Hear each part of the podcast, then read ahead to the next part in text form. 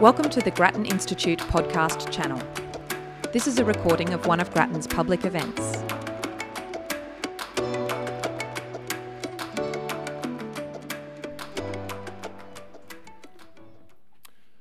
Good evening, ladies and gentlemen. Uh, my name is Michael Brear, and I'm the director of the Melbourne Energy Institute, which is part of the University of Melbourne. Uh, I would like to first welcome everyone here tonight. But before I do that, I'd like to thank you all for welcoming people from south of the border, and not all from south of the border, but some from south of the border up here to the beautiful city of Sydney, uh, and for your own hospitality to us.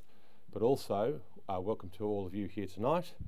And also, uh, before progressing this evening's discussion, we of course acknowledge the traditional owners of the land on which we stand, the Gadigal of the Eora Nation, and we pay respect to their elders, past and present. Uh, tonight is uh, one of uh, several ongoing public lecture series that the Grattan Institute, uh, represented here tonight by Tony Wood and the Melbourne Energy Institute, have run for quite a while now, called our Energy Futures Seminar Series. Um, they've been terrific seri- uh, uh, series of lectures. We've had Kerry and others speak at previous events and we hope that they've made a substantial contribution to the national energy debate. Tonight's uh, uh, uh, seminar is on the National Energy Guarantee, and we have a distinguished bunch of speakers. I'll first hand over to our moderator this evening, Jennifer Hewett, will, who'll uh, introduce the guests and kick off the event. So thank you very much.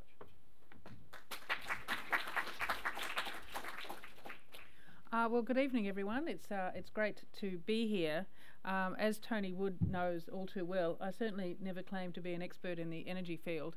Uh, I only started writing about it um, oh, several years ago now uh, because I didn't understand my own electricity bill, uh, along with many other people, of course. Uh, but since then, um, it's just become uh, more and more complicated, I think. Um, and, and the more I understood, um, the more I, I, I realised what I didn't understand.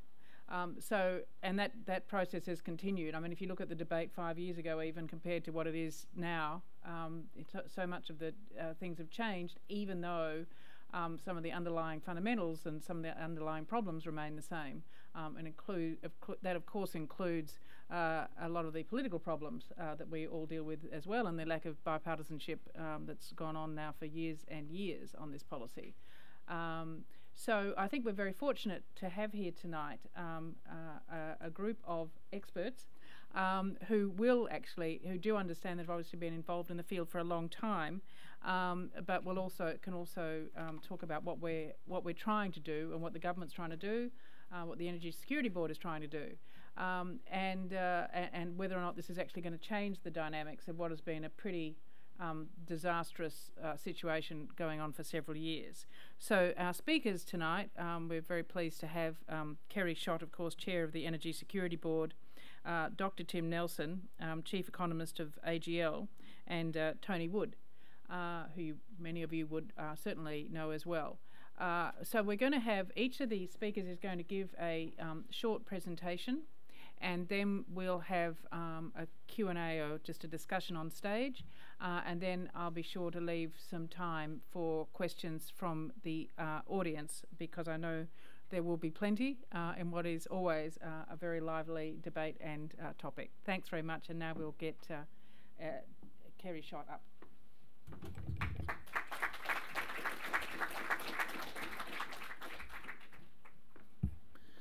Uh, thanks, Jennifer. Um, welcome, everyone. Thanks for coming out on a cool evening um, to talk about energy. What I um, thought I'd talk about um, tonight, just to start with, is what's happening in the energy market because um, it is disruption city, basically. And everyone's talking about disruption, but there's an enormous amount of change happening. And I just wanted to give you a bit of a picture of what's going on.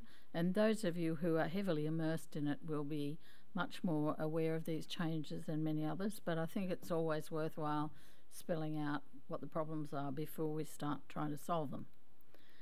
So, um, just starting off with the national electricity market, um, what it is is basically an electricity market that serves Queensland, New South Wales, Victoria, South Australia, and Tassie. It doesn't include WA and Northern Territory because they're not connected into that market. And what happens in this national market is that there's power, um, of course, sold in New South Wales, but New South Wales, for example, also uh, imports power from Queensland and at times exports into Queensland. And we also um, export and import from Victoria, who in turn um, import from Tassie and export to Tassie, but mainly import from Tassie. And South Australia tends to export wind power into Victoria, and they also uh, import power from Victoria when their wind's not blowing. So it's actually a grid. It's not a very terrific grid because across the state boundaries, the connections are really quite thin in places. And if you think about New South Wales, um, the population up in the north of the state, around Byron Bay and Co., has um, been growing very rapidly and there's a strong demand for power up there, and that's one of the reasons why Queensland's exporting power into New South Wales. Within each state, the transmission lines that are there were put there um, to satisfy where the big coal generators are uh, historically. So in New South Wales, all the transmission lines uh, that are got a lot of capacity run from the Hunter to Newcastle and Sydney and Wollongong in Victoria. They run from the Latrobe Valley into where the load is. Um, but things are, and similarly in Queensland, from the big coal fired generators and some big gas plants to the cities. But things are changing with renewables coming into the system, and we need to change the grid in due course to match the fact that we've now got generators that are uh, spread all over the place, um, and in particular, where there's good solar and wind resources, and as a country, we are blessed with very good renewable resources. The other thing that's happening um, as part of this is the coal fleet, the coal fired fleet, is gradually aging, and this is uh, this is a chart that the market operator has put together because they like to know when plants are likely to retire. And what this um, chart shows is the first cab off the rank in terms of retirement is Liddell, which is much spoken about. In terms of age, the next one you'd expect to go is Vales Point. Um, in the scheme of things, both those plants are relatively small. Um, a few years later, we're likely to see the retirement of Yallourn and Gladstone, but then in New South Wales, by the time we get to the mid 30s, we're expecting to see the retirement of Eraring and Bayswater, and they are really big plants for this state.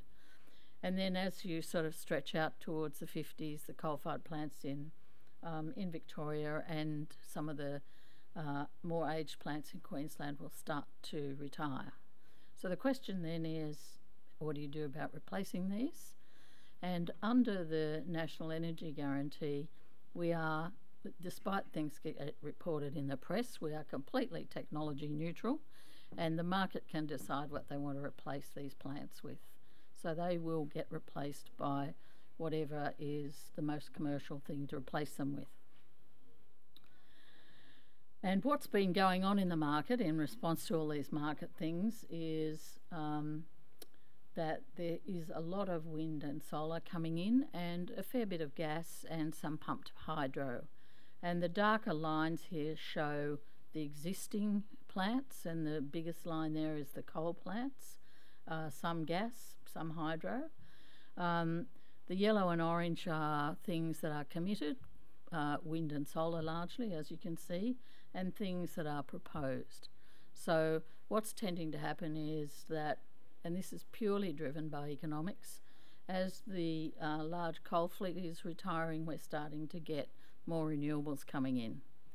And that is an issue uh, for the operator because when the wind's not blowing and the sun's not shining, we've still got to produce enough power uh, to make sure that the system's stable and people have got power, uh, both in their homes and in businesses. Um, and one of the issues that the NEG is designed to address is the fact that as the amount of renewables coming in increases, we've got to make sure we've got enough dispatchable power. And power that you can dispatch any time is either coal or gas or hydro or batteries. Uh, wind and solar are not um, reliable at every minute of the day. Um, I just want to talk to you a little bit about the wholesale market because, in a funny way, it exacerbates and amplifies what's happening with this. In the electricity market, the companies bid in um, and they um, bid in on this graph every five minutes. Um, if you're a wind or a solar generator, your, your marginal cost is pretty close to zero because wind and sun doesn't cost anything. So you will bid in at a very low price. And what the operator does is they dispatch in a merit order determined by price. So um, the wind and solar would get dispatched first. In this diagram, the sort of light green, which might be gas, um, is dispatched next. And as the demand increases at round about 4:30, when everybody's starting to go home from work uh, and school, um, more expensive uh, forms of power are getting dispatched. So by the time you get to seven o'clock at night, you'd expect the sun won't be getting dispatched um, unless it's a time zone difference and you're transmitting it across your transmission lines. It might still be very windy, so that'd be getting dispatched. Um, and then coal, hydro, gas would make up the rest depending on the companies bidding into the market. Um, it's a very dynamic market, and um, this graph just uh, is a sort of made up one, but it's from 4 p.m. to 4:30 p.m. on some day and that's what the what the bids look like and what gets dispatched by the operator. So the other thing that's happening that's really quite disruptive, that's very important, is what's happening on everybody's homes. So everyone is moving, partly driven by the high power bills recently.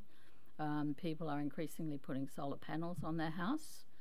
Used to be the case that uh, the house at the bottom of this diagram uh, was just taking power from the grid. The next house along put on some solar panels, and um, they were just using that to heat up their hot water and weren't doing anything else much with it. The next house along has got a battery in, and when their battery's fully charged and they are not using as much power as, as they're generating on their roof, they want to actually export that power back into the grid so somebody else can use it. So, what used to be a network that just had power going in a very simple sort of direction has now got generators all over the place at a very small scale and people wanting to export power back into the grid if they've got batteries. And this is a real um, challenge for networks because A, they're not used to this sort of thing, um, but it's also very good news for them because it means that um, if they can work out how to use this distributed resource, it's probably going to drop the costs of their network down, and the experts think could be quite appreciable. So, um, this is um, a technology that's really um, Australia is leading the world in this stuff. Uh, we've got very good um, sun, as as we all know, and the penetration of solar on our homes uh, is much higher than anywhere else in the world.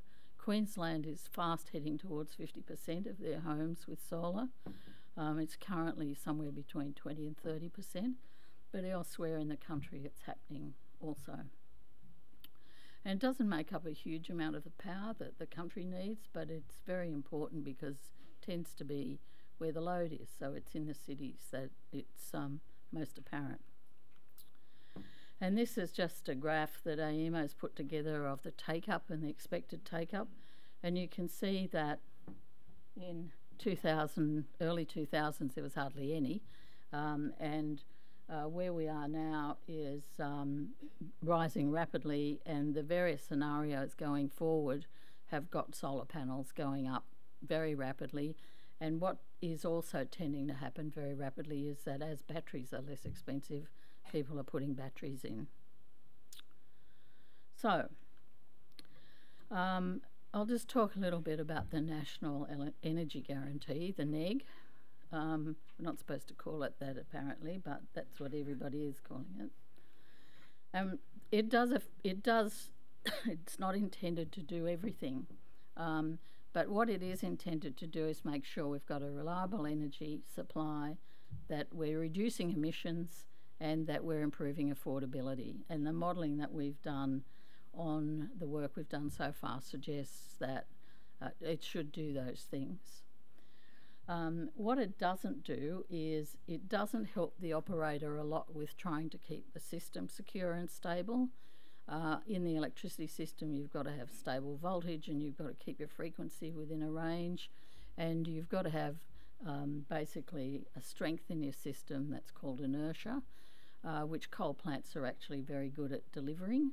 Um, wind and solar are not so good, so um, the operator is struggling with security issues, and we are addressing that through different mechanisms when we get time, once we've got the neg under control. So, um, what we're really looking at is reliable energy and reduced emissions and doing it in an affordable way.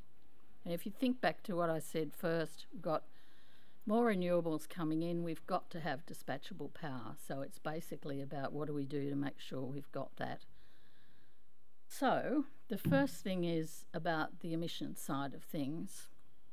Um, the at the moment, uh, there's a register that's uh, uh, kept by an NGERS register, which is an old um, greenhouse emitting register. All the generators are registered um, on that, and what is registered is what their emissions intensity is. So if you're a power generator, you are on that register, and everybody knows what your emissions intensity is. Um, and AEMO keeps data about who's getting dispatched. So at any particular half hour interval, um, AEMO can tell you what the emissions intensity is of the energy that was dispatched at that time. So, um, what is going to happen um, with this emissions uh, side of affairs is that the Commonwealth Government will set um, an emissions intensity target, and that target is based on their interpretation of what they need to do to meet the Paris Agreement that they signed.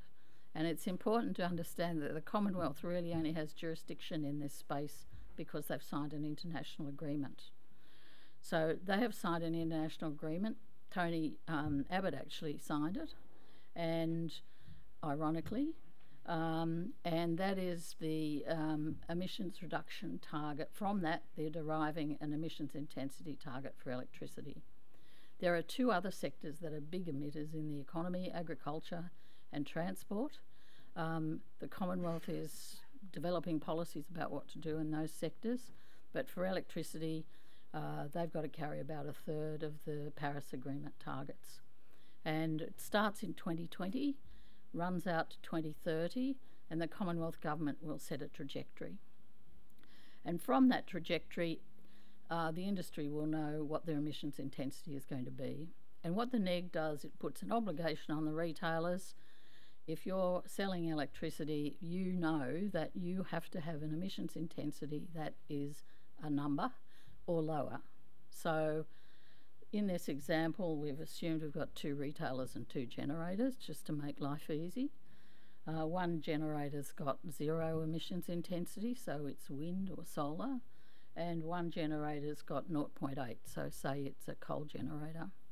If the target's 0.5, each of these retailers have got to balance their load so they get to 0.5 or lower. And it doesn't mean they have to balance their load in megawatts, they just have to balance um, their load in the emissions intensity. So they need to basically trade the emissions intensity between each other uh, to get to 0.5 or lower. And in this example, retailer B, who's got a big load there of 120,000, would take 75,000 of the 0.8 and 45,000 of the zeros, which would get them to 0.5. Uh, the detailed work that's going on at the moment is just working out how working out some software basically that can match up the AEMO data with the NGERS data and um, do it um, pretty much in real time. And um, suffice to say, it's actually not a difficult thing to do, but everyone's going to have to get used to um, managing in that world. So that's an obligation on the retailers. They've got to meet an emissions intensity target set by the Commonwealth Government. I might just say in passing that um, the one thing about the NEG that there is disagreement about is the emissions intensity target, and you'd be aware that many people think that the target that the Commonwealth is setting is too low. Um, there is no particular reason in a parliamentary democracy why an incoming government with a different view can't change that target. Um, they probably wouldn't want to change it rapidly because it's a capital intensive industry, it can't change overnight. But an incoming government could change that target. It's a legislated target, and as you know, legislation can change. So, um, the other thing around emissions that I'll mention just before I leave it is that the states have, some states, not this one, have um, uh, renewable energy schemes, and they're basically schemes that subsidise or either the risk of investing in renewable energy or, or else just directly subsidise um, renewable energy plants. Those schemes can continue, and it does have implications for the amount of dispatchable energy those states will need if they start getting to very high renewable um, levels but uh, they can continue to do what they wish to do, and states have every right under their law to do that. The other thing that the retailer is being told to do is they've got to have dispatchable power, so they've got to have they've got to meet a reliability uh, requirement. And the way that we work out from a system point of view whether that's needed or not is for the operator to forecast starting 10 years out coming in to about three years out, and they're forecasting whether in each state um, there's enough power to meet demand at all times, not just during the day. So they make a forecast, they update it three years out, they say to the market everything's looking okay, or we think we've got a shortfall. Um, and the, if they think there's a shortfall, that forecast then gets reviewed by somebody who's not the operator. Um, and then 12 months out, if the market hasn't moved to fill that gap, then AEMO, the operator, will run an auction to fill that gap and basically become a procurer of last resort because we must keep enough power for business and homes to keep running. Um, it's our view at the ESB, it's very unlikely that that last that that intervention is likely to occur because the market is likely to um, uh, fix up the fix up the gap. Now, if it turns out that the forecast's wrong, which as sure as night follows day is likely to be the case, um, then um, if nobody is going to get penalised if there's no gap. If no gap actually happens, doesn't matter. But if there is a gap and it's been forecast and it's not met, the retailers who haven't arranged their um, load to meet that gap will get penalised part of the cost of AEMO having to run this reverse auction. And one of the things that's happening as I speak is there's a lot of people and workshops trying to work out how to get all of this to actually be operational and implemented. And um, what these two things do together is it means that we've got an emissions target and we've got a reliability um, obligation. Both those obligations rest on retailers, but it means that the power system should be reliable and we should meet emissions reduction as set by the Commonwealth Government. And where there are state schemes, they will also be included, and the reliability obligation will be a bit higher in those states than it would be otherwise. And just to give you a sense of what's happening out there in the world of electricity, in South Australia, uh, there's about 50% renewable energy at the moment. Um, in other states, it's considerably less but rising very quickly. And both Victoria and Queensland have quite ambitious um, renewable energy targets. So, just next steps a lot of work going on to get this done. Um, in the middle of June, we'll release our um, final draft design paper for everybody to comment on. We've been consulting with the industry and interested people um, very widely on this, and we've been getting a lot of help um, from various nerds and industry players. Um, and Uh, we have been taking paying close attention to people's views of things. Um, the final design goes to the COAG Energy Council for approval on the 9th of August.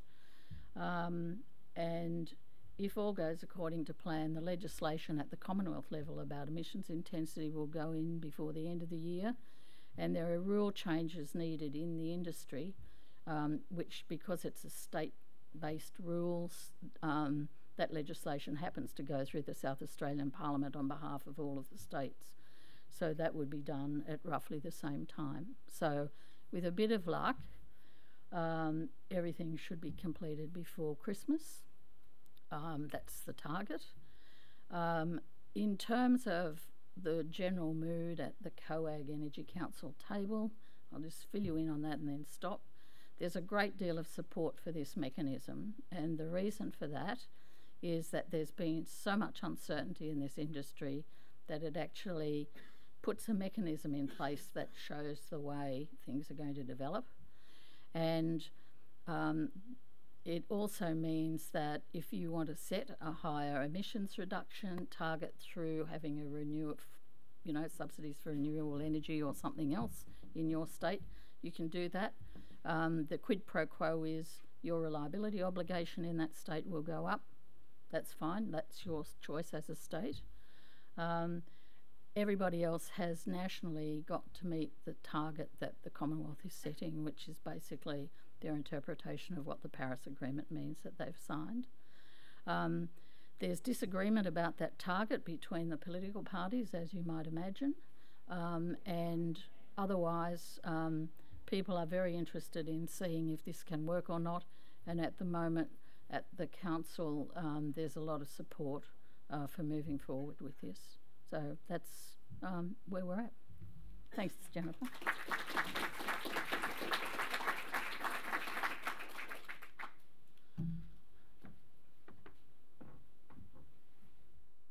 Well, thanks very much, um, Kerry, for a very logical exposition. We can only hope that logic prevails, and uh, there is actually a bit of luck by Christmas, but we'll see.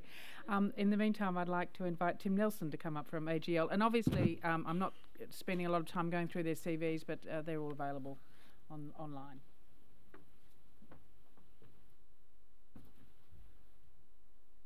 Thanks, Jennifer, and thanks to Grattan for, for hosting.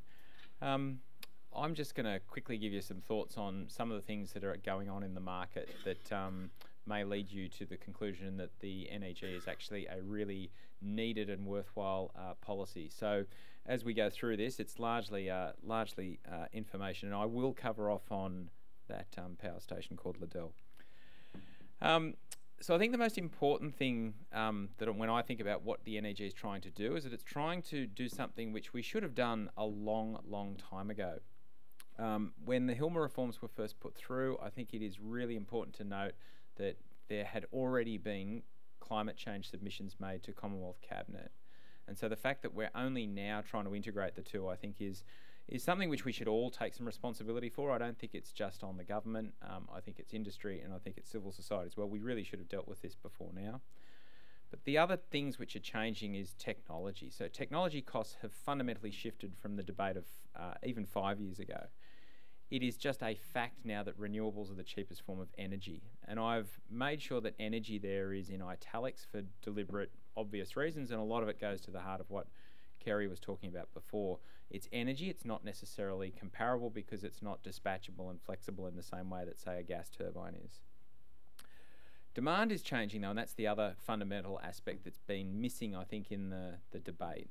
And we are only just talking before about um, if you want to get a feel for just how much things have changed, grab a copy of the um, uh, Owen report um, on New South Wales generation, which is about 10 years old now, and you'll see fundamentally um, how if we had have gone down the pathway that most people bought into and said demand's going to be growing quite substantially, let's go and build a whole bunch of very uh, high capacity factor power stations, we'd be having a very different discussion, um, probably a lot like what is going on with some of the network discussions that um, are happening today. So, we know that significant new investment is required, but it's required not just because of climate change reasons, it's required for the very reason that Kerry talked about before. Um, these power stations in our market were built um, decades ago and they're starting to come to the end of their operating life. two key facts here. Only 1% of power stations globally are operating beyond a 50 year age life. And the second thing is around three quarters of the thermal fleet um, is now beyond its original technical engineering um, design life. So we were going to have to have this discussion irrespective of the climate change imperative. This is designed, I guess, to give you a bit of a feel for the way in which the market is changing. And it, it, you'll have to kind of bear with me because it's a little bit convoluted and, and difficult to follow. But if you think about what the market looks like without, say, the Liddell Power Station in New South Wales, the orange line there is w- the way in which demand um, looks like today. And what we've tried to do is just give you a bit of a feel for peak demand um, is expected to remain pretty robust, but the area under that demand curve is expected to decline. And if you look above you, you can probably see great opportunities that the State Library will probably take up in the sense of improving energy efficiency here. That will happen progressively all the way through the economy. No one's expecting um, energy demand, and I use that term energy um, deliberately, no one's expecting energy demand to grow in the same way that it has historically. So if you think through the addition of renewables at the bottom end of that uh, supply stack, and then you've got that uh, incumbent coal that's left post uh, uh, Liddell, and for the purposes of this exercise, it's assumed that Liddell is not no longer there in 2022. You've got some gas, you've got some OCGT. It leads you to the conclusion that the type of plant you need in this market to complement those renewables coming in is quick start, flexible, uh, dispatchable plant. And to Kerry's point before, that can be hydro, it can be gas plant, it can also be uh, battery storage um, or uh, physical storage such as pumped hydro. And so this piece of research was in the Electricity Journal recently, um, and what we were trying to do is to demonstrate that without the Liddell power station, um, the market still doesn't need more what you would call baseload supply, and baseload is a demand concept, it's not a supply concept. Um, but what it's saying is, is we really need more of that peaking capacity. So what the NEG's trying to do um, is it's basically trying to provide these incentives to both reduce emissions, but also to make sure we've got the right uh, infrastructure in place uh, to meet demand at the lowest possible cost uh, for consumers. So, a little observation about how the NEG, even though it's not in place, is already driving innovation. Uh, one of the things which um, Kerry uh, mentioned was the fact that in South Australia, 50% of the energy now is renewable. Um, but by definition, the way in which our market uh, was set up, uh, with the forward derivatives market, that 50% of energy is not traded through those forward derivative markets. What we're starting to see now are renewable players and other players in the market starting to bring contract types to the market that allow renewables to be traded in the same way that uh, gas plant and coal plant can be traded. Like anything, it just involves pricing risk. Um, and this particular product is in and around how you price um, the risk of the wind being there or not being there. But uh, we're also aware that uh, solar products are coming into the market in the same way that this, this wind product came in. But a word of caution, um, and I, I, I, use that um, term deliberately again. Um, there are two types of peak demand. So when we're thinking about what the, the NEG is trying to do, it's trying to elegantly price each megawatt and megawatt hour based upon its unique characteristics. So for the emissions characteristic, those low emissions generators are effectively getting a little kick along. But likewise, those firm dispatchable generators are getting a little kick along because of their unique characteristics of being able to meet that reliable uh, supply um, characteristic. So what this slide's doing is it's basically saying there are two types of peak demand. The first is average peak demand. So the type of peak demand you'd get in an average year. Hot hot days in summer, but not the persistent prolonged heat wave events that you might see um, in those one in every 10 or say one in every 20 years. And that's the type of demand that you can see there, what I'm calling DP1. And so the supply curve you can see, it makes sense for investors to put infrastructure on the ground to build um, infrastructure that's going to get used most of most of the time. Where it doesn't make sense, though, is say a one in ten year um, heatwave event that you're basically building a piece of infrastructure that only gets used once in 10 years. And if you go to say a 1 in 50 year probability, you're building a piece of infrastructure that only gets turned on um, once every 50 years. So supply side solutions are likely to be the way to go for that average summer peak. Um, and there'll be lots of focus on new types of products, swaps, caps, these new wind firm, solar firm types of products.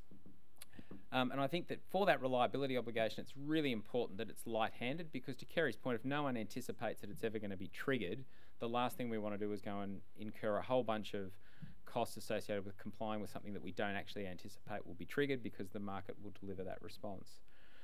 But I think there's a different response that's going to be required for these very low probability, high consequence events.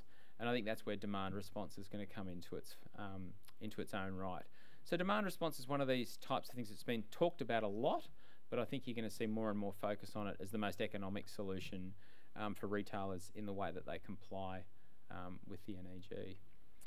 And I will leave it there. Thank you.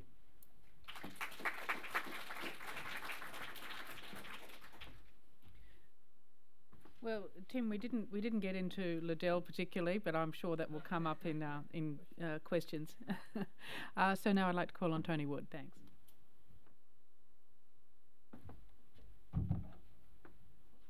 Thanks, Jennifer. I'm going to um, concentrate a little bit on a couple of other issues that haven't been so much touched upon um, in the two previous presentations, and I'm going to talk a little bit about politics and policy because it's fun and because energy is political. And if you think energy is not political, or you think it would be better if it wasn't political, then you shouldn't be participating in this debate in a sense because it is and will be for a long time yet. So you've got to think about this. What I'm going to talk a little bit more about is the political environment in which a lot of this stuff is playing out and the issues that businesses like AGLs or people who are trying to influence the policy environment in which this plays out, like Kerry, are having to deal with these political structures. And so when you look at um, one question is, well, what, how did this national energy guarantee actually come about in the first place? Why have we suddenly got this thing that people are saying is going to cure all known disease when we never heard of it a year ago? So why suddenly is this all happened? Well, there's a short history, I won't, and I'll give you that one rather than the long history because Tim went even further back. But um, yeah, about a year ago now, almost a year ago, the Finkel Review was doing its work, and Alan Finkel developed a pretty comprehensive blueprint for how do you deal with security and reliability in the electricity market. Um, that followed, of course, the, the blackout in South Australia, which gave people the concerns that there was a problem of security and reliability. There were different parts of the media. One of those media organisations that, that Jennifer worked, works for said very clearly in their analysis, they've reported on the analysis by AEMO that renewables was clearly not the cause of that problem. Another part of the media said renewables clearly was the cause of the problem. So you sort of see the dynamic that plays out in terms of the politics of this. So the trick was that Alan Finkel, in looking at the uh, challenges of emissions, decided that he needed to recommend an emissions policy. And he recommended a thing called the Clean Energy Target. Um, the problem with that was that the economic modelling that he had done, um, which was uh, to try and support the analysis. Your attention, please. We will finish collecting material from our stack storage in 20 minutes' so if anybody's got any library books to put away now. and if you don't give your books back, you're not leaving. Okay, so the problem was that the modelling that Alan Finkel had done was, was done for him showed that by 2030 we'd have 40, 42% renewable energy. Now 42% rounded up is 50%, and 50% is the Labor Party policy. So clearly, that must be unacceptable policy. And so that was ditched completely. And so the government said it would support all the other recommendations of the Finkel Review except the 50th. And that became one of the challenges. In the meantime, however, one of the recommendations of the Finkel Review was to establish the Energy Security Board. Now, the Energy Security Board is two people, two very smart people, two very experienced people, one of whom is Kerry here tonight, and the other is the other independent um, director is, or deputy chair is Clare Savage. The other three directors are the heads of the market body. So one of the challenges for Kerry is to herd the other three to try and make sure they behave themselves and deal with the sort of outcome that we need. But in the meantime, she gets distracted because the Energy Security Board says, oh, we've got a solution to the problem of the Finkel Review, we'll come up with this concept called the National Energy Guarantee because not only did Alan not really um, not, not come up with a politically acceptable emissions reduction policy, he also really didn't get to the heart of this concern about reliability. He, he, he, talked about a concept called the generator reliability obligation, but never really defined what that would be, and so um, that was left somewhat open. And so what we've now ended up is the situation where we have these two obligations that um, Kerry's talked about. One of the interesting things, of course, is that um, the fundamental idea of this national energy guarantee, and even though it, for, for a time there it was forbidden, formally forbidden in Canberra to call it the NEG, um, I've noticed recently the minister now calls it the NEG, so we can. Um, your judgment is whether the NEG's actually a NAG, of course, so we'll see. Um, the interestingly, it was rapidly endorsed by the Commonwealth as being an answer to some of their their concerns about finding a way through this. And one of the reasons for that is because they did quite quickly get it through the coalition party room. Now, that is not a trivial uh, achievement, given how difficult it has been to get anything that looks like an energy or climate policy through the coalition party room. So they did that successfully. And with caveats, and Tim's mentioned some of these already, industry, um, both the consumer side of the energy industry and the producer side of the energy industry, broadly want this to work. Now, they have their caveats, but they want this to work, and I'll come back to why. Is the NAG good policy? Well, um, integrated energy and climate change is certainly a good thing, and, and Tim made that point very strongly. It's very overdue. It may, in fact, be a world first initiative, because not many other governments around the world have got to the point of fundamentally grappling with the changes we're talking about and some of the changes that um, Kerry described. It does combine the responsibilities of not only Josh Frydenberg, the federal minister, but also we have state ministers like Lily D'Ambrosio who are responsible for both uh, energy and climate change. It's not first best policy. Many economists, I'm not an economist, would argue that there are at least four or five better policies than this for emi- reducing emissions. But we've basically taken them off the table. Now, Kerry described something on the emission side, which I think was somewhat interesting, where she talked about those two retailers who might have contractual positions and they might very well um, engage in financial transactions to balance up their exposure to their renewable energy obligations or their emissions reduction obligation. Let's be very careful in this room this is not trading. This is engaging in financial transactions. You've got to get the language correct, otherwise, you'll be in serious trouble with our political leaders in Canberra. The fact that it might be a secondary trading market developing this um, is a secret that you should not talk about outside this room. And I need everybody to promise that, otherwise, I'm in real trouble. Um, the core principles of this thing are sound and sensible. They're not all that complicated, in a sense. What they're really saying is we've, got two externalities one is the market doesn't price the environment, and the responsibility of governments to internalise that externality and put a price on the environment effectively. Now, we don't talk about carbon pricing, of course. Again, that's another term that's now been outside the lexicon of, of, of, of speak in this area. And the other one is that the market question does the market really is the market able to put a value on reliability and develop the the, the, the um, investment we need now in some ways the reliability side of the guarantee, and you've heard both Kerry and uh, Tim talk about this, is almost designed not to be needed. Because in some ways, the very idea that the AEMO would intervene in the market, have to as the um, procurer of last resort, and then charge those who didn't meet their obligation for what they did, should provide an incentive for those retailers not to have to have that happen to them.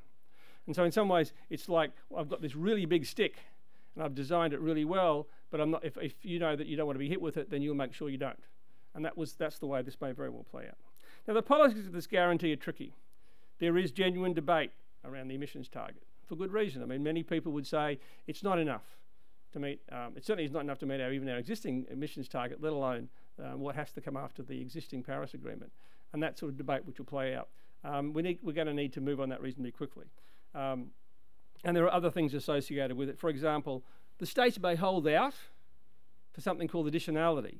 Some of the states would argue, well, if we're going to have renewable energy, and in, say, in Victoria, and you lazy bastards in New South Wales are not, why should we do all the heavy lifting? That's an interesting argument. Queensland may say the same thing. On the other hand, when you think about it, if Queensland is allowing uh, LNG production to go ahead and that's producing more emissions, why shouldn't they be obliged to do more rather than less? So I don't think it's a simple question um, that it's a simple answer to the question that those states are raising. So this is going to be important. The issue I think will be tricky is how the question of scalability is built into the legislation. I absolutely agree with Kerry that the way it's designed is such that someone else can turn up the dial, but how they, how they will do that and how quickly they'll be able to do that to move, say, for example, from the current target, which is 26% reduction in emissions by 2030, to the Labor Party target, which is 45% reduction in emissions by 2030, will be a challenge. So that detail may very well decide whether this gets support. Now, I'm hoping that we'll find a way through that because I also think federal Labor would like to be able to support this so that if they do get elected, they will then have a, they'll be able to pick up a policy that was introduced by the coalition party and say, well, you can hardly try and throw this out of the Senate if it's your policy that we've now adopted. So I think that's why the politics right now, it seems to me, are favouring getting this through, although there are some interesting tensions. And the only issue then is going to be is, um, you know, what are going to be the, uh, um, the, the hurdles over which this has to be done. And that's where the politics are going to play out as much as the detail about the, uh, the mechanisms of the sort of things that Kerry was talking about. Um, so the only last thing I'd say is, well, what happens if this doesn't work? What if the neg gets rejected? Well, there's a few things. Firstly, a lot of people are going to be seriously pissed off, uh, and not just Kerry uh, for having done all this hard work. There's going to be uh, industry broadly, rightly, should be appalled at such an outcome. Um, if we allow the perfect to get in the way of the not so bad, um, then we will be seriously in trouble because we'll be back where we were in 2008 9 when the Greens managed to conspire with Kevin Rudd and possibly with Tony Abbott and his, his arguments with Malcolm Turnbull to hope for some, demand something better than what was on the table and get nothing at all. That is not an outcome we need. Um, secondly, AEMO has made it very clear, very clear, that if they don't get this, they need something else that more or less does the same thing in relation to reliability. Because they are concerned about, as they look ahead, understanding what's going to be there to replace the, the, those, those plants that are going to close. And you've heard both Kerry and Tim talk about those closures. We'll have no climate policy beyond 2020. The RET finishes up pretty well in terms of growing stuff in 2020. We may have some state based policies. And there, of course, will be a real risk if it doesn't get through now that an incoming Labor government, as I said before, despite the fact that would then go and introduce some policy that will have to do more of the same things anyway. It may be called something different. It may even be called the trading scheme. Um, but it may have trouble getting that through uh, what could easily be a very hostile coalition and a very hostile Senate. And again, I don't think we should be banking our future on the idea that Labor should get this done. And we've also got some big questions, like, for example, how will companies under this arrangement invest in things like peaking plants that have to run only small percentages of the time? as Tim suggested, and maybe in the future when governments look at how the price mechanisms that will have to be used to the pricing levels that would provide the incentive for those sort of investments to be made, like in gas peaking plants, they may, they may balk at those. And we've seen that happen overseas, and we introduce some form of what's called the capacity market. Now, I'm not going to get into that at the moment, but there are some really interesting consequences if this doesn't get through. And I, for one, am hoping that we can find a way through. I think the, um, the, the, the, momentum is on the side of doing it, but I think there is some equally, I would just hope that the political short termism doesn't get in the way of what is fundamentally a very important step in for the, you know, we've been circling this mountain. Now, I've forgotten, I mean, Tim mentioned 18, 1989. I was only two years old then, I think. Um, not quite. But um, we've been circling this mountain for a long time. We might actually, in 2018, begin to climb the mountain. Thank you.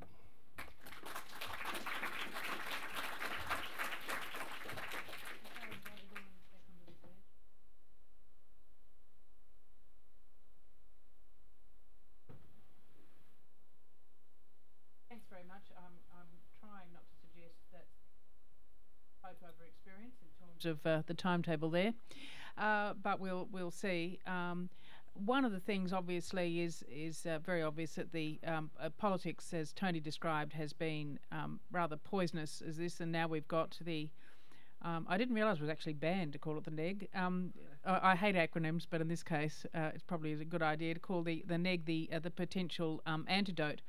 But of course, uh, we've talked a lot about um, you know reliability and meeting em- emissions reductions targets. I, I think it'd be fair to say that most of the speakers on this panel have talked less, or certainly I heard less about affordability, which of course is the key political um, hurdle that's coming up. So I know, Kerry, that you've said yes. Um, that you know uh, this will this will kind of put downward pressure. I think is the is the usual way of putting it on prices.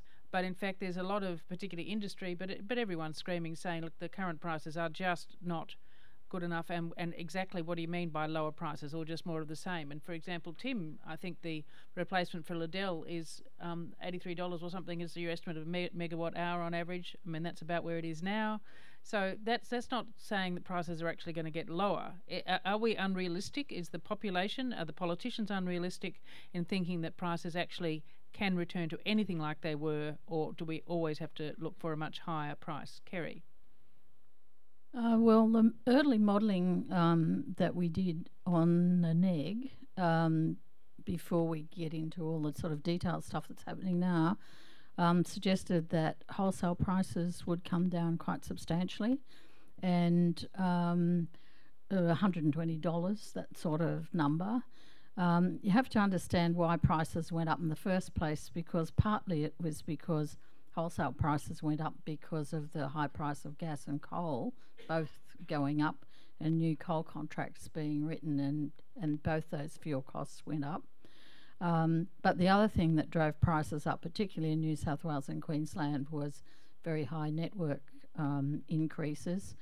And uh, that was basically driven by the government setting a standard for um, how often you can bear to have your power cut and they raised that standard, and it led to a whole lot of investment and, and very hefty price increases um, for all of us. So that now, when you look at the bill, you you know practically shudder and start thinking about solar panels.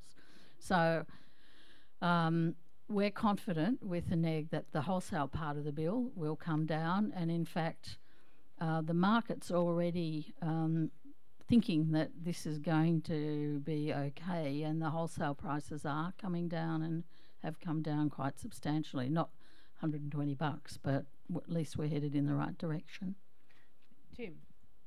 Yeah, the only thing that I'd add is that um, we're going through at the moment a disorderly transition. So, uh, a few years ago, um, myself and a couple of um, co-authors had a paper in an Australian journal talking about the nature of um, the NEM being a commodity market, and the fact that as more renewables came in because of the effectively zero short run marginal cost, you would get to the point where ca- capacity that is firm, not so much flexible, but certainly dispatchable, would suddenly exit the market. And that's what we've seen actually play out, that we've had um, fairly significant amounts of megawatts come out with very little notice. So I think that the, the NEG is a wonderful mechanism. Um, uh, for bringing in new supply.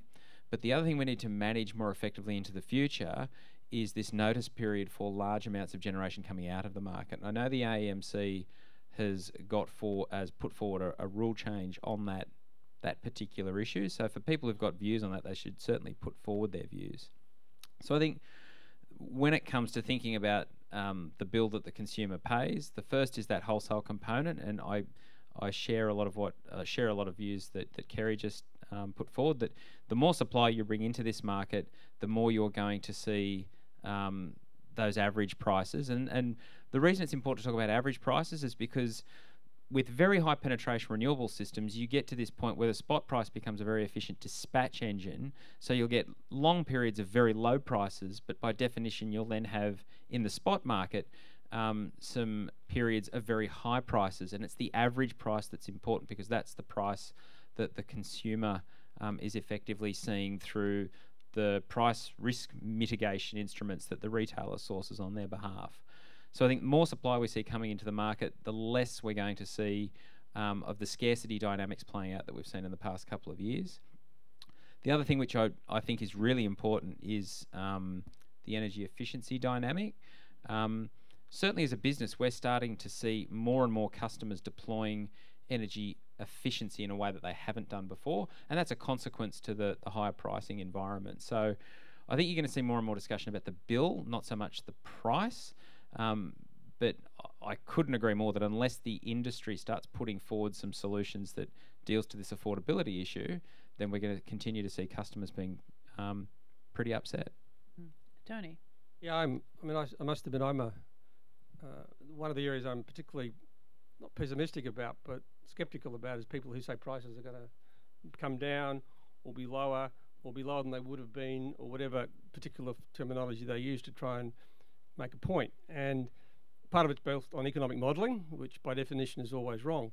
Um, and you look at some of the stuff, right? I mean, get a couple of examples. Um, in Victoria, uh, they, the, the, the owners of the Hazelwood Power Station, 1600 megawatts, a reasonably large power station, um, gave five months' notice that they were going to close that plant.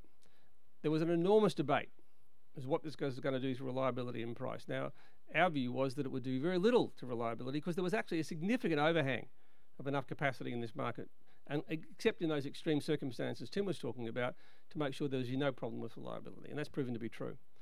The question on price, however, was that people were worried about this, that they'd be seen to not have managed this properly, so they had to tell everybody the prices weren't going to go up by very much. It's okay, don't worry. 4%, 5%, maybe 8 Guess what? 19.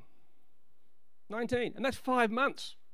Um, that sort of economic modelling, 10, 15 years out, seems to be very problematic. So when I look at what's being proposed in terms of five, ten billion dollars for Snowy Hydro 2.0, the amount of transmission that has to be built to get all this renewable energy from where the sun and wind are is to where the people are, unless you want to move to Alice Springs, seems to me like there's a big bill coming and someone's going to have to pay for it. And I think we've also had the benefit for a long time in Australia of a lot of capacity that was built very significant scale, world scale efficiency back in the 1970s and 80s, which has now got to the point of retirement that Tim's talking about. And a lot of that overcapacity, which drove down and kept down the price of wholesale price of electricity for a long time, is going out of the market.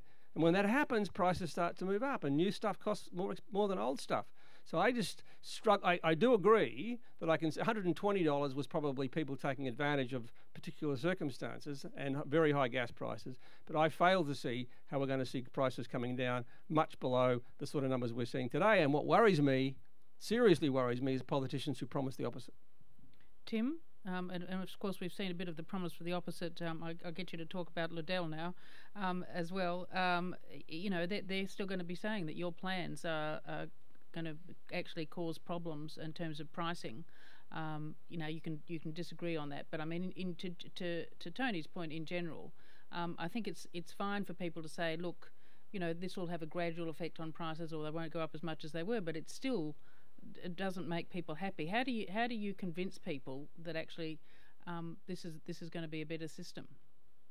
Well, I mean, if you're looking at the the economics of it. The the price over the course of the business cycle has to recover all of the costs that um, a generation proponent is putting forward, or they won't keep investing. So, if you look at the the costs that have been put forward um, today, I think that um, the Finkel review, and I'm going off memory, so so um, um, forgive me if I'm wrong, but I think it talked about the levelized cost of a coal-fired power station at about eighty-two dollars if you had to build it today and operate it in five years' time.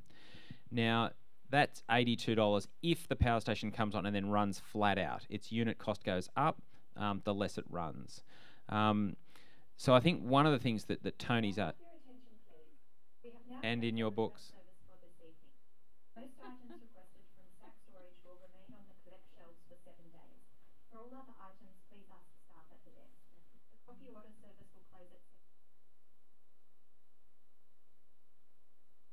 Been heckled before, never like that. um, um, so I think that the discussion that um, we needed to have was that at some point, prices in the market, at least in the wholesale market, we're going to need to re- return to levels that looked a little bit more like long run marginal cost and not short run marginal cost on average. And I use again that term because throughout the year they'll be at different points at different times. Um, John Quiggin, I know, is um, uh, a bit of a controversial figure in the literature around um, the economics of energy in Australia, but he did make the very good point early on in the Hilmer reforms that to some extent the low prices were merely a transfer from an overinvestment by state governments to a market based outcome. And I think that moving forward, it, it doesn't help looking back in time and saying, well, the price in 2001 was $35, therefore the price today should be $35. I think it's important that we as a community have that upfront discussion around whatever the technology is we're looking at today. The Finkel review tells you it's going to be in that eighty odd dollar um, a megawatt hour price range, and that's just one of those those facts in the debate that I think we all just need to to acknowledge. Well, uh, Kerry, you got into uh, trouble with some of the coalition ministers recently by by saying what you thought was a fact about um, it just wasn't worth for coal generators. I think to they couldn't compete. Um, with with the with the level of um, wind and solar now in terms of uh, being an investment proposition, um, so how how do you kind of manage to avoid inflaming the politics when when, when you think you're just kind of speaking uh, speaking facts? well, um, just in terms of um, sort of relative prices, the um, the costs that are in the Finkel review uh, for wind and solar are just in the sort of 12 months or so, those costs have come down appreciably, and um, the the costs per megawatt of providing sort of wind or solar power are just um, a you'll get into the bid stack straight away as long as you've got power, but the other the other thing is it's relatively cheap to put those plants up. But the one thing um, the one thing that we haven't spoken about is demand, and I've said before, but coming into this industry from the water industry, it is really shocking how badly demand's been managed.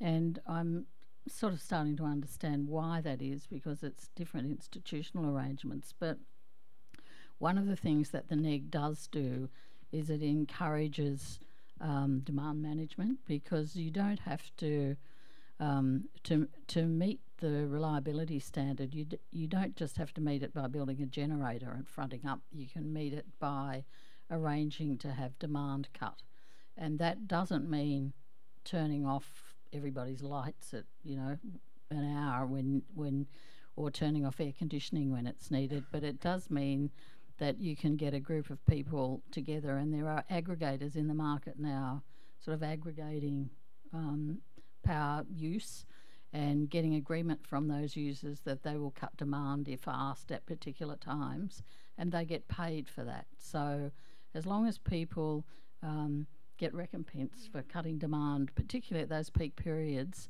on 42 degree days when the operator really does need demand cut, um, we should see more of that, and I think um, that'll be very helpful.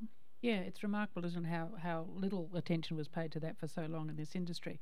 Um, but one of the things about um, about the NEG uh, has been one of the criticisms or concerns about the NEG is that it would actually um, only consolidate the power of, of the big players now, uh, players like AGL, for example. So, h- how do you plan to counter that, or, or is is it really um, so much of a problem anyway, as uh, some would suggest? And the competition issue is actually um, something for Rod Sims to address, and he's got a report coming out in June, and we'll no doubt address it.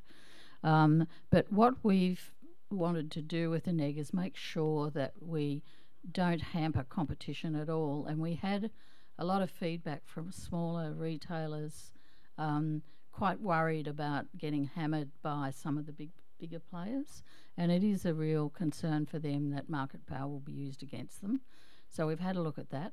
Um, we're now getting some concern from the larger players saying, don't punish us because we're actually not doing what everybody thinks we're doing.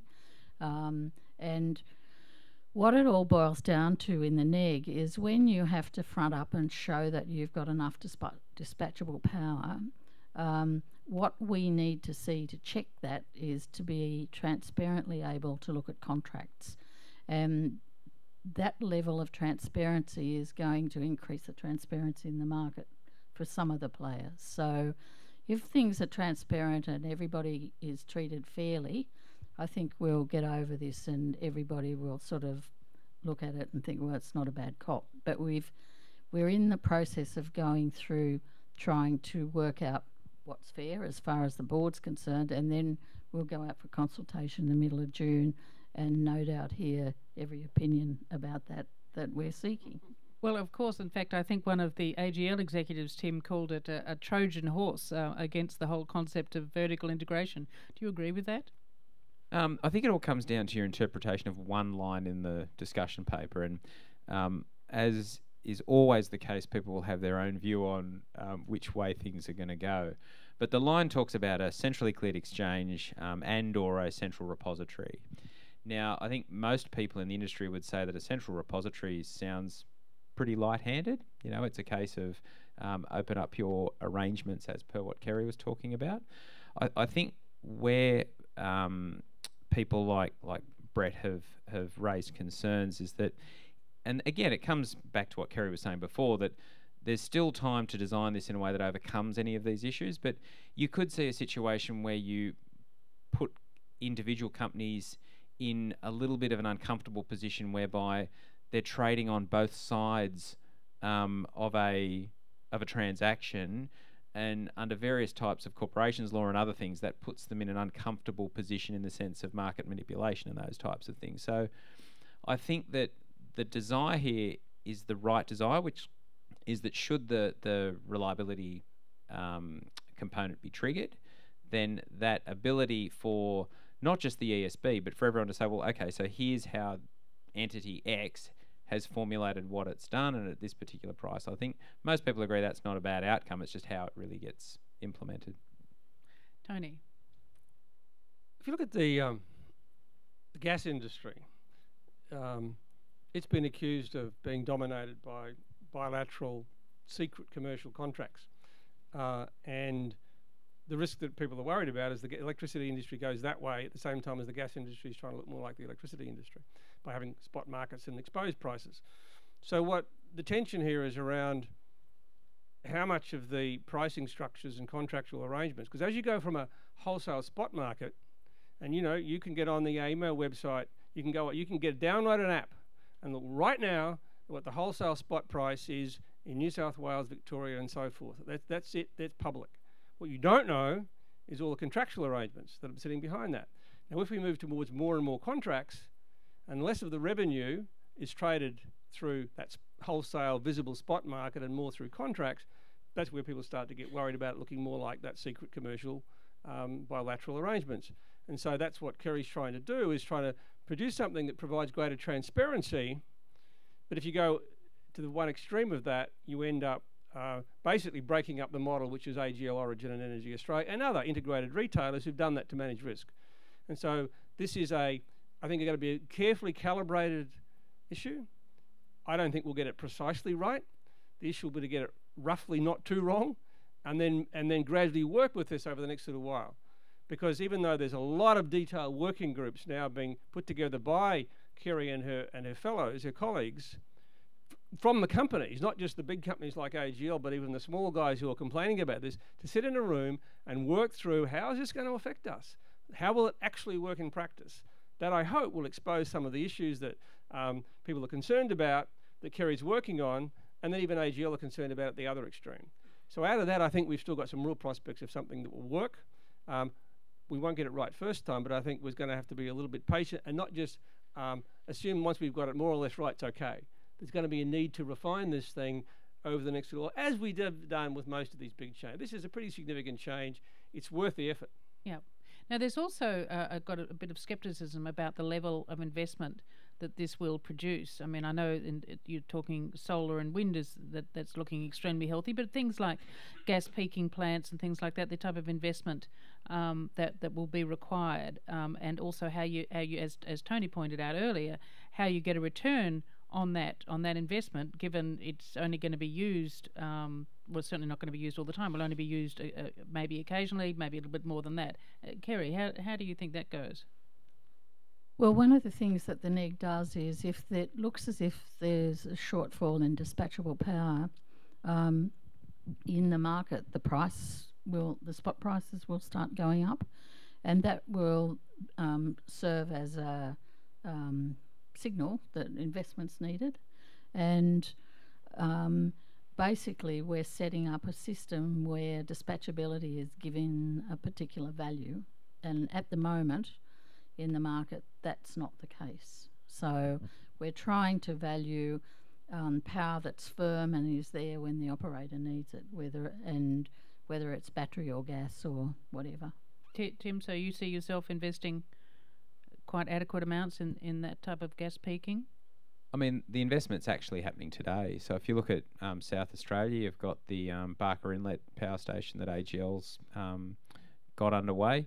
I mean, that's a reciprocating engine, so it's not a conventional open cycle gas turbine like a lot of the things that have gone in. And that's, again, a response to changing technology and changing market conditions, changing rule design. So, with the introduction of uh, the five minute settlement proposal by the, uh, the AEMC, um, those quick start reciprocating engines are a, a, better technology in that type of market. So, we're seeing that the, the, the investment coming in. I think to Tony's point earlier, this is a, a real confidence issue. And as I look around the room today, I won't point them out, but I can see plenty of bankers in the room.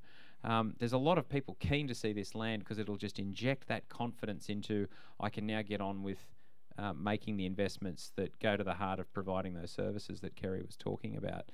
At the moment, just the lack of clarity around, particularly the emission side of things beyond the RET, which Tony alluded to earlier, makes it a little bit challenging. The, the only other observation, though, that I would make is that having been in this industry for a while now, at every single iteration of the RET, all the way back to the MRET, there was just this constant dynamic of, oh, no, no, we couldn't build that much. No, it'll, it'll never get built. And then every single time, the industry has just delivered. And so I think that with the right policy in place, um, and I, am I'm, I'm hopeful to Tony's point that all of these mi- relatively minor issues can be worked through in the design of the NEG. We come out the other side, we've got confidence to get on and deliver what um, everyone's after. Um, uh, Kerry talked uh, quite a lot about the rooftop solar. Um, and it is growing, as she said, you know, enormously. It's still only two to three percent of the of the market, even if it doubles um, in the next couple of years that's not going to be that much. It also has impacts, um, you know, on, on terms of the the, the networks um, viability, doesn't it? I mean, you, you said it would be good for the networks. W- what do you think, Tony? Um, ultimately, the most most likely outcome will be good for the networks. Now, in some parts, it will challenge the the grid, the fringe of the grid, particularly where. Um, in, in rural and regional Australia's, um, I think quite strongly there'll be cases where there'll be a change in the way that we currently provide electricity. Um, you know, there'll be cases where, somewhat peculiarly, there will be opportunities where solar, batteries, maybe even diesel generators will become part of the system because diesel generators, despite the fact that they're pretty nasty things in many ways, actually turn out to be for peaking requirements much cheaper than a lot of other things. I mean, other parts of the world have found that. I think the networks, you know, we've got a funny, in, in a way, what we're finding is situations we are becoming an electric economy more and more. You are, I think the, the we do not really have a handle on what the underlying value of electricity is. I think one of the realities is actually, despite the fact for many unfortunate for people on low incomes, this has become a bit of a nasty problem. For some in industries who are faced with high costs, it's a nasty problem. But for the vast majority of Australians, it's not a big problem actually the value of electricity in our modern life exceeds the cost by a long way. And that's a very tricky problem in a sense to how do you deal with it.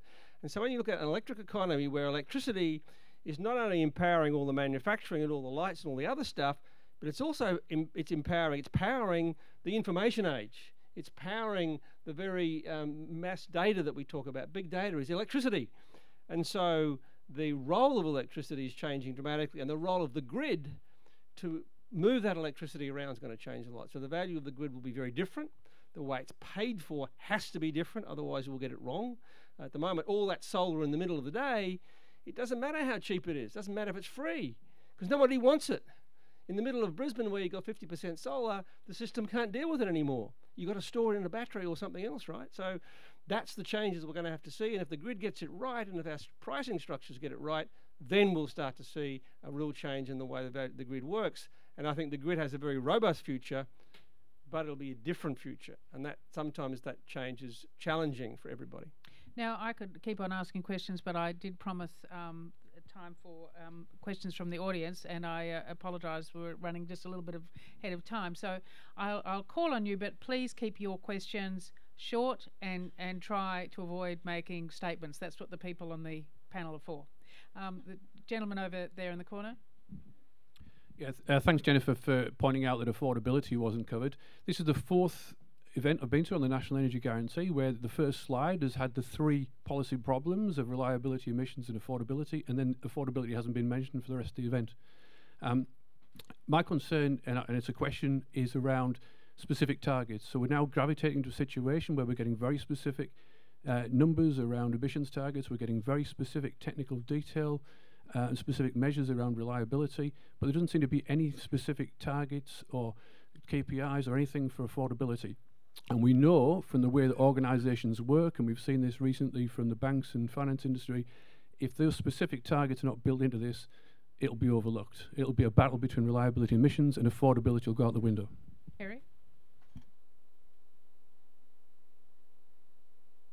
Look, once we've got the um, once we've got the details of this sorted out, we'll we will do more modelling, um, which will inform us more about price. But the previous modelling that we did um, um, did suggest that prices would come down and come down significantly in the wholesale market, which is uh, the market that the NEG is focused on.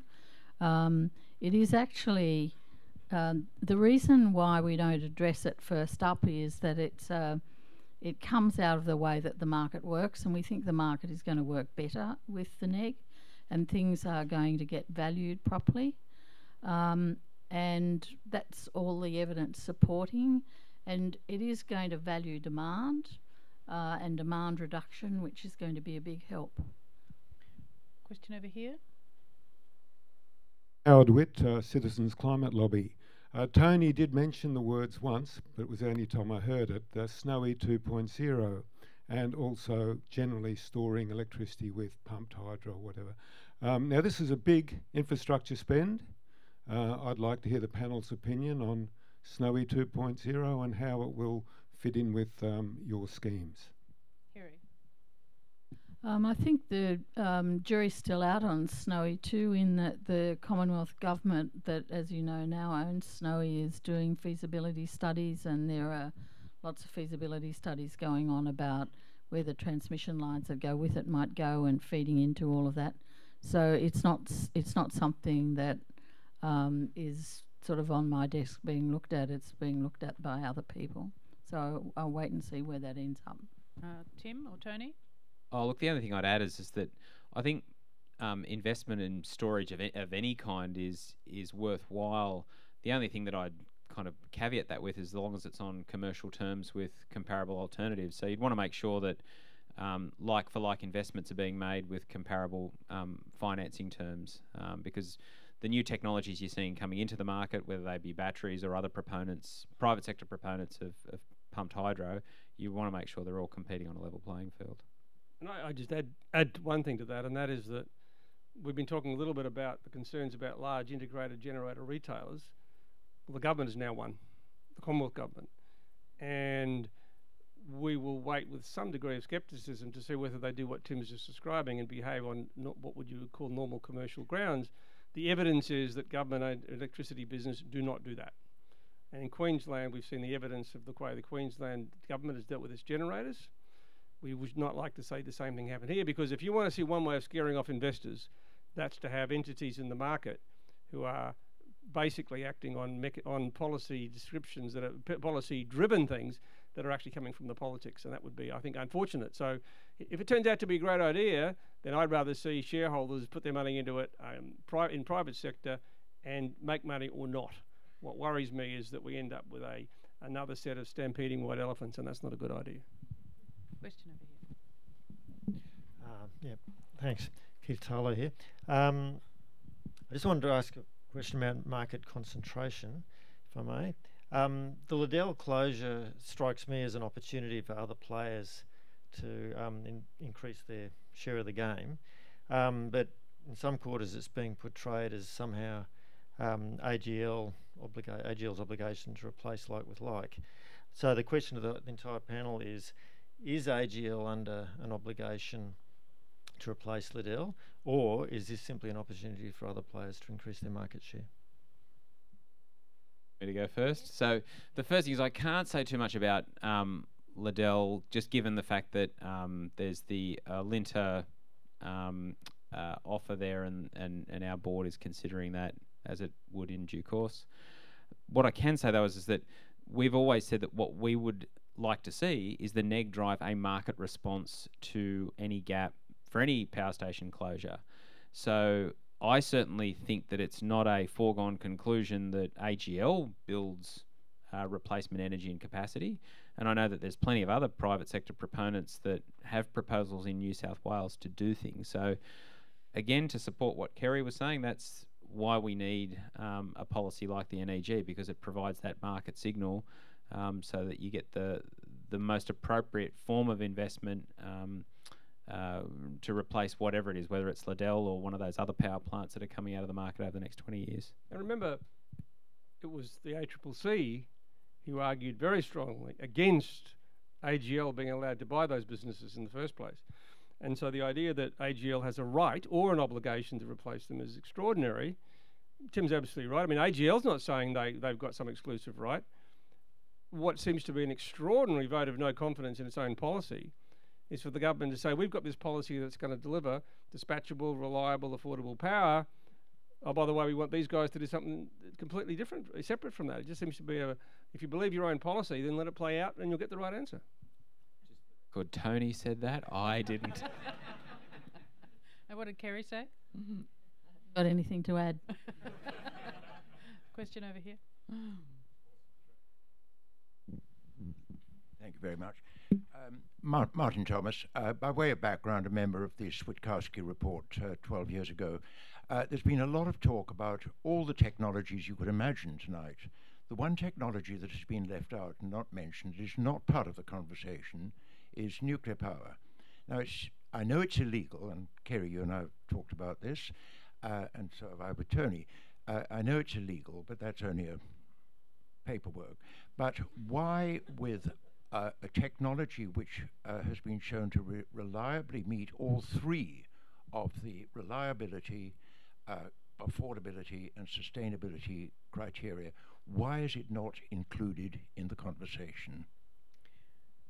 Well, I think that's um, definitely a matter of uh, politics, uh, and uh, I don't think that's likely to change in the foreseeable future. does anybody want to comment or not? I know one comment, Martin, and that is that um, it could change. I mean, you know, there was a things changed both ways, and I think that in 2011 um, there was proposed to be a debate at the ALP Federal Conference about whether or not ALP policy around nuclear energy should change, and then Fukushima happened, and that, and that's that was the end of that conversation. Um, I don't think there'll be ever a debate in Australia about large-scale nuclear, which is the current version. They only come in one size, which is really big and really expensive. There are lots of alternatives that are being talked about, and maybe they'll come to in the same way that the Chinese drove down the cost of solar by manufacturing in very large scale in very large plants in replication rather than having one-off bespoke nuclear plants. If you saw a situation where those technologies described as small modular reactors, 50, 100 megawatts, really came down the price curve, and the sort of numbers that Ziggy was talking about back when you were involved with that, that may start to change, and maybe people's perception of it. If it turns out that it turns out to be really hard in Australia to have the, a balance of uh, pumped hydro storage and batteries that balances wind and solar for cities like Sydney and Melbourne, there may have to be a plan B. And I don't know of any other plan Bs at the moment. So I think that conversation could change, but right now I don't see it changing for the foreseeable future because of the other baggage that nuclear carries. I saw another question up there from the lady in the back there.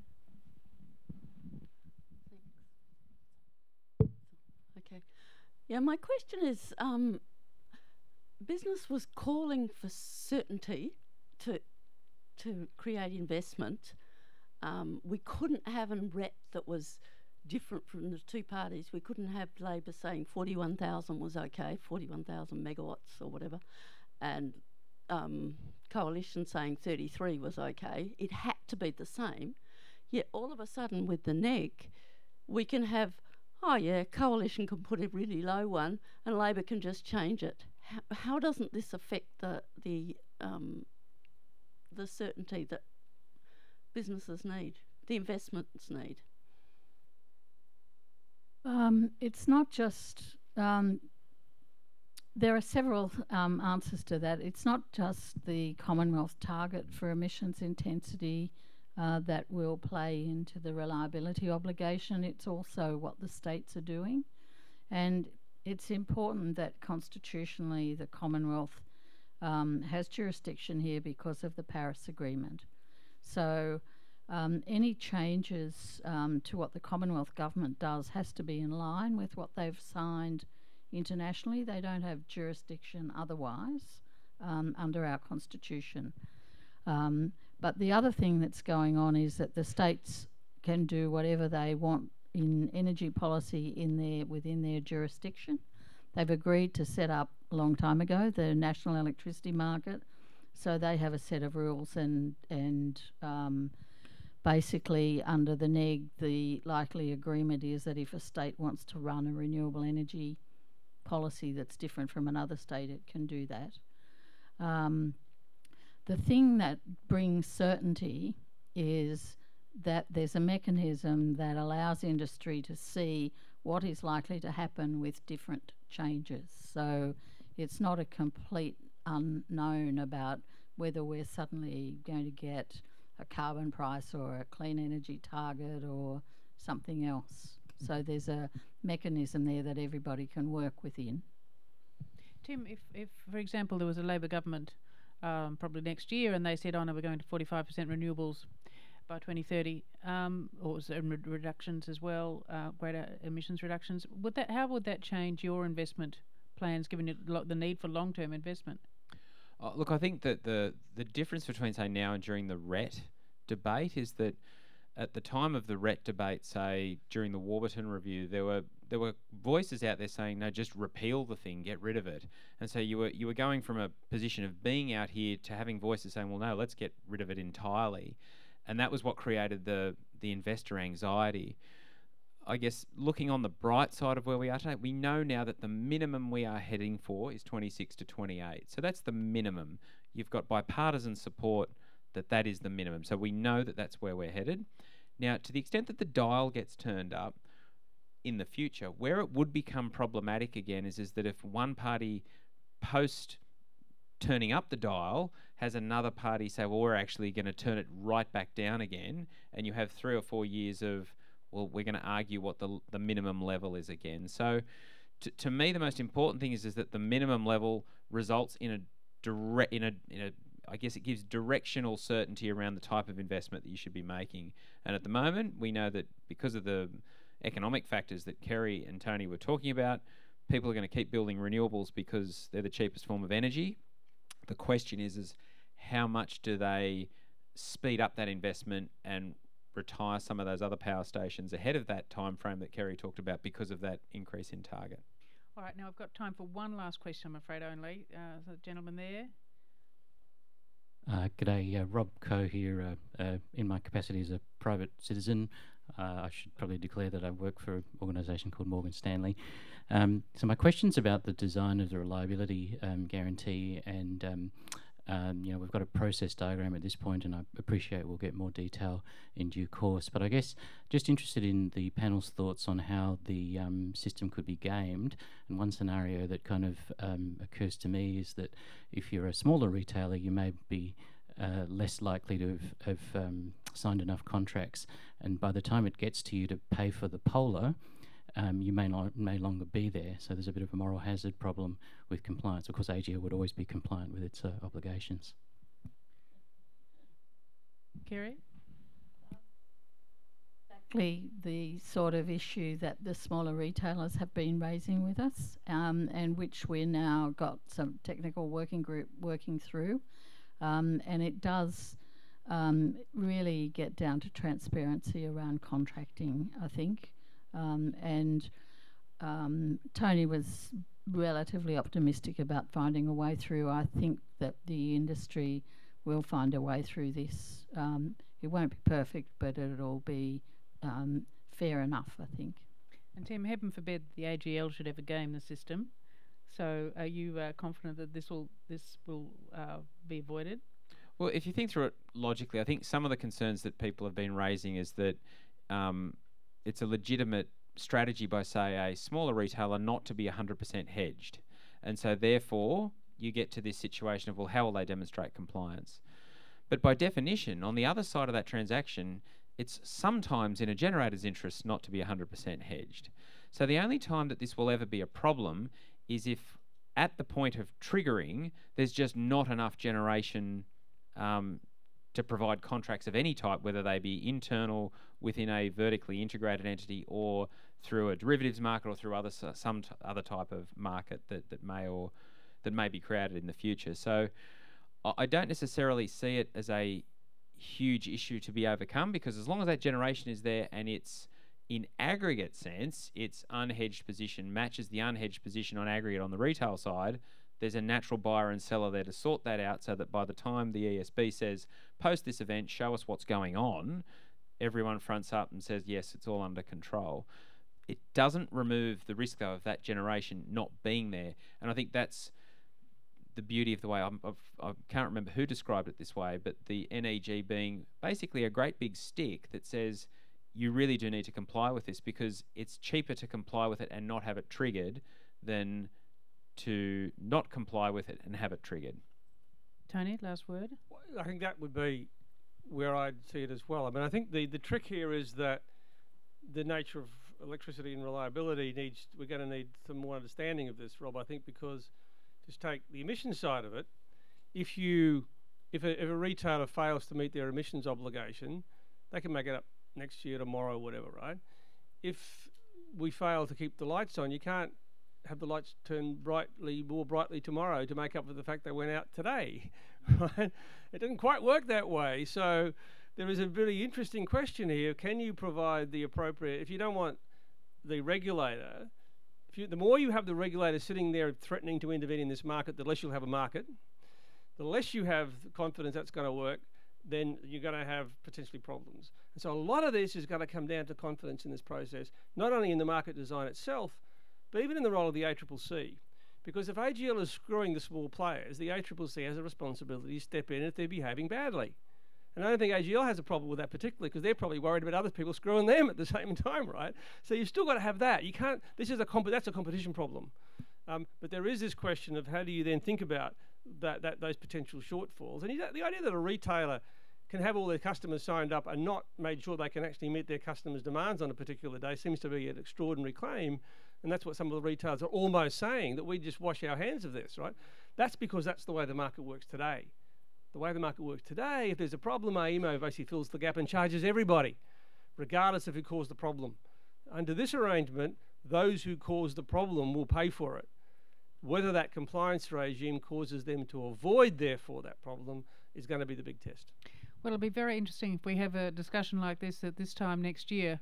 Uh, how far we've progressed, or if we're miserable or happy. Uh, anyway, I'd like you to join me in thanking our, our panel for a great discussion tonight. And can I um, can I also um, thank Jennifer? We've uh, on several occasions now the last few years. Jennifer has been gracious to, to moderate these things. She does a lot of preparation. She does an extraordinarily good job, and she does penetrate some of the issues. Um, I'd also like to thank the State Library, with whom we've got a very strong relationship for, for allowing us to use this this uh, venue. The people from Grattan, including Megan, is here tonight who helped organise it, and our other partner. This is the first time we've done uh, a Sydney-based fun- uh, event with our uh, MEI, Melbourne Energy Institute partner in our future uh, energy systems uh, arrangements, Michael Brear. So thank you all very much indeed.